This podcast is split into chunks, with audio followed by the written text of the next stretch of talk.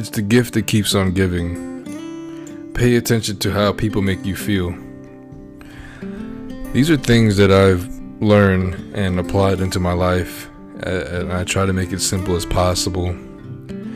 The gifts that I give to my friends, they are very thoughtful, uh, sometimes not too overly calculated. It's very natural. For example, I gave a friend a, a Italian leather journal because I knew she loves music. She loves to write. She loves rap. And so why not? I gave a, a friend a, a gimbal, a nice piece of technology to upgrade his content. I gave uh, it, it also is magnetic for his iPhone 12 Pro Max. I gave a Facebook Portal Mini, you know, which is like a digital LCD display with cameras on it and, and picture digital photos and stuff such. I gave it to him because he had told me several months ago that the uh, idea of having one would be great for business and uh, not to display all that but I thought about it and I gave it to him because I knew that he would appreciate the pictures that he sees and the Zoom meetings that he will use it for his business, you know.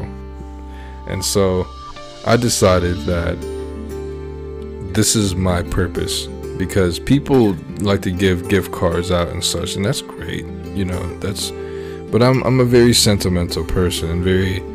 I try my best to be creative as possible, you know. But um, once I started to apply to pay attention to how people make me feel. It simplified a lot of my life, and you know, the mind can play tricks on you, and sometimes what looks good isn't really what is right for us, and you have to.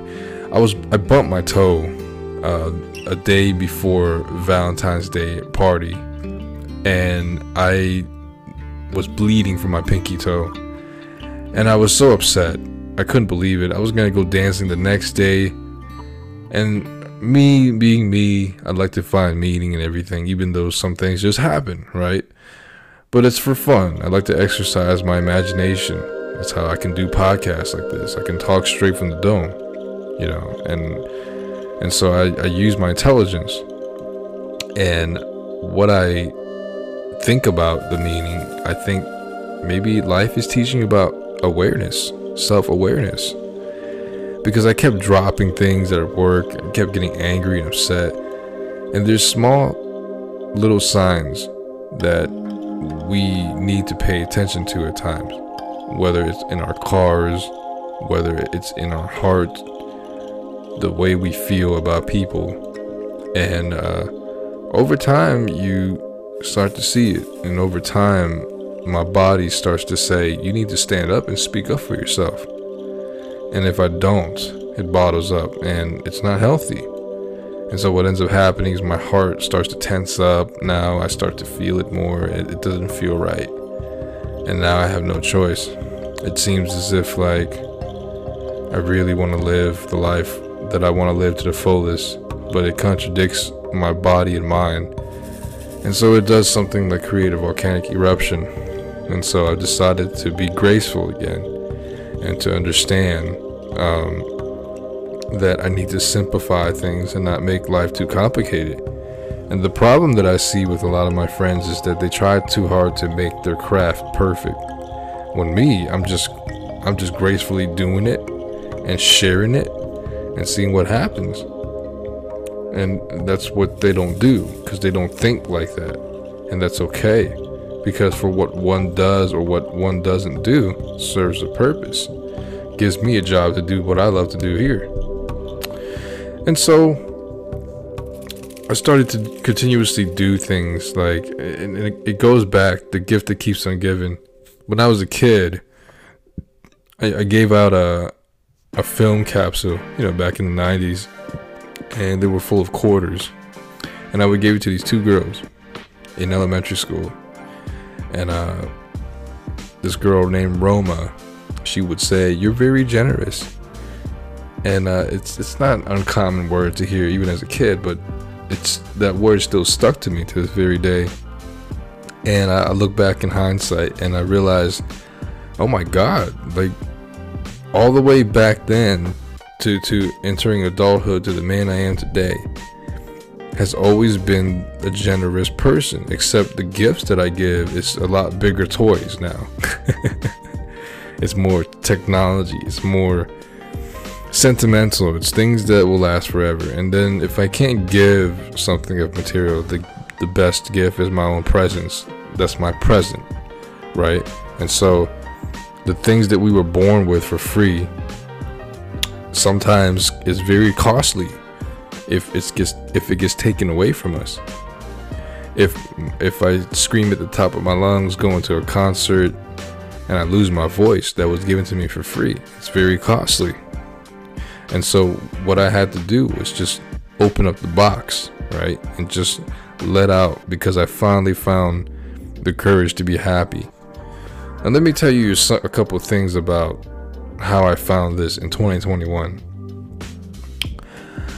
I met two very, very attractive women uh, a few years ago.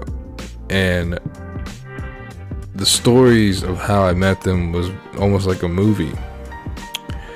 My mind played tricks on me because I didn't pay attention to how those two made me feel.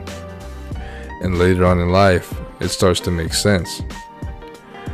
When I got to this point in my life, I realized that I have a habit of self doubts and self hate because of somebody else not being able to accept me for who I am. And so, for some reason, I put into my head that everything is my fault and I'm undeserving of love. And what that does is that it creates more of that reality. And so I decided that uh, the only way that I could possibly find peace is not hanging out with my boys and venting all day about my problems. The the only thing that I knew was to relax, be patient, and to continue doing things that made me feel good. And so the more I kept doing that, the more I realized that I was creating a habit that turned into a way of life. And then I look at the people around me and now I start to see that they were going through things that I used to go through for years, or maybe my whole life. And that was when I realized for what one does or doesn't do serves a purpose. And so it gave me a purpose to bring a voice to to share with the world like what I went through. And when I picked up this camera and when I started picking up this microphone, it was always destined in me since a child leading up to this present moment and so I think it was just a matter of time before I had to open up my gift box that was hidden inside. And uh, uh, just and and the more that I was living in my truth, the more that I started to see what I needed to see, and that was the fake and the real. I started to see that the insecurity instilled upon me was from people that live a life of regrets and I and I was told by a friend's mother. I was told by a friend that her mother, when she was on her deathbed, had finally admitted after all these years that she had wished that she lived the life as she did. And when she left the hospital, she she had after her mother passed, she saw that you know the school bus was driving and kids were outside playing and that life went on and I always had this mentality like if I wanted to get out of a, a nasty situation with somebody, if I'm upset and I'm not happy, I'm losing. But if I'm happy, I'm winning. And it doesn't matter what it is. And so I decided to change the narrative. This is this is what I want to do and be happy. What makes me happy?